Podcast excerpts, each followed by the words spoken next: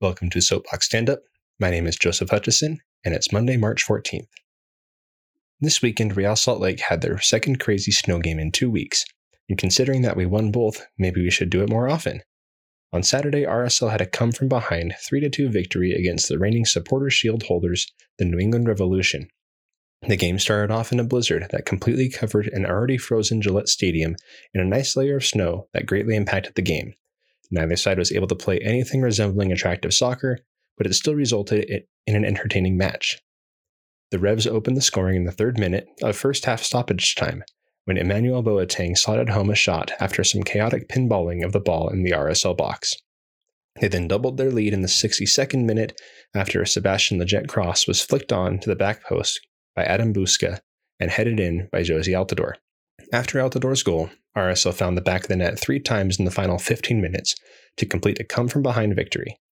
The first goal was courtesy of a long and wind assisted Mac- Zac MacMath long ball that sailed past the New England defense to Bobby Wood, who was taken down in the box before he could get a shot off. But referee Drew Fisher led advantage play, and Sergio Cordova was able to pass the ball into an open net for his first RSL goal. The second goal came with some controversy. In the 88th minute, Pablo Ruiz curled in a free kick into the path of Justin Glad, who buried a volley from short range. The controversy came from a gust of wind moving the ball just before the free kick was taken. In their post-game responses, the referee stated the following At the taking of the free kick, the focus of the officiating team is primarily on the block of players challenging in the penalty area. There is negligible movement of the ball just prior to it being kicked. However, this was not seen by the officiating team. And when asked if VAR was consulted for this incident, they responded, This incident is outside of VAR protocol and the VAR is not permitted to intervene. From that response, it's unclear to me whether or not they would have called the goal back if the referee crew had seen the ball move, but the fact that they used the term negligible when describing the ball's movement makes me think that the goal would have stood anyway. RSL's winning goal came in the third minute of second half stoppage time.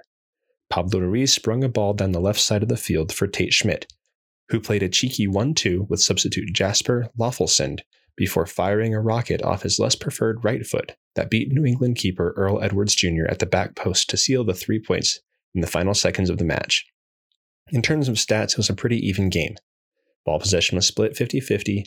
RSL had six shots on target and six, six shots off target, while New England had five on and six off. Both teams also had dismal pass success rates, of 67% for RSL and 63% for New England.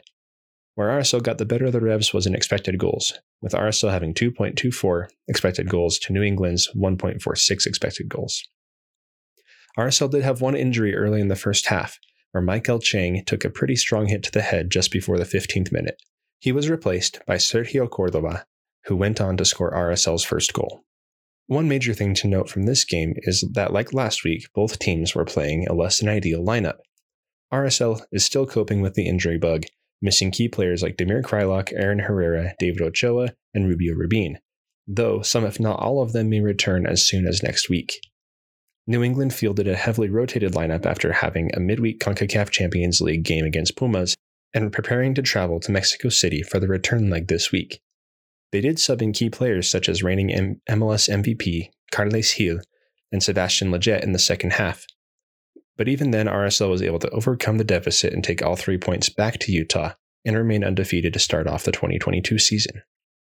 Other than the injury updates I previously mentioned, this was a quiet news week for RSL. The only other news of note is that RSL Academy player Jershon Henry was called up to the US U17 national team camp this week, and RSL is the second most viewed American soccer team on TikTok so far in 2022. So congrats to everyone on the RSL Socials team on their accomplishment. Next weekend, RSL will be returning to Rio Tinto Stadium to face Nashville SC. The game will be at 7:30 p.m. on Saturday the 19th. As of now, the weather seems nice that day, so we'll see if RSL can still play well in decent weather. Nashville is a solid team with a mediocre start to their season, with one win, one draw, and one loss the loss coming this weekend against FC Dallas. I expect it to be a hard fought defensive game with U.S. men's national team defender Walker Zimmerman showing why he's one of the best defenders in MLS.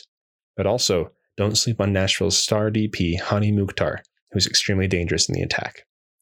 Thank you for listening, everyone. I hope you had as much fun as I did watching the game this past weekend, And here's to another three points this weekend.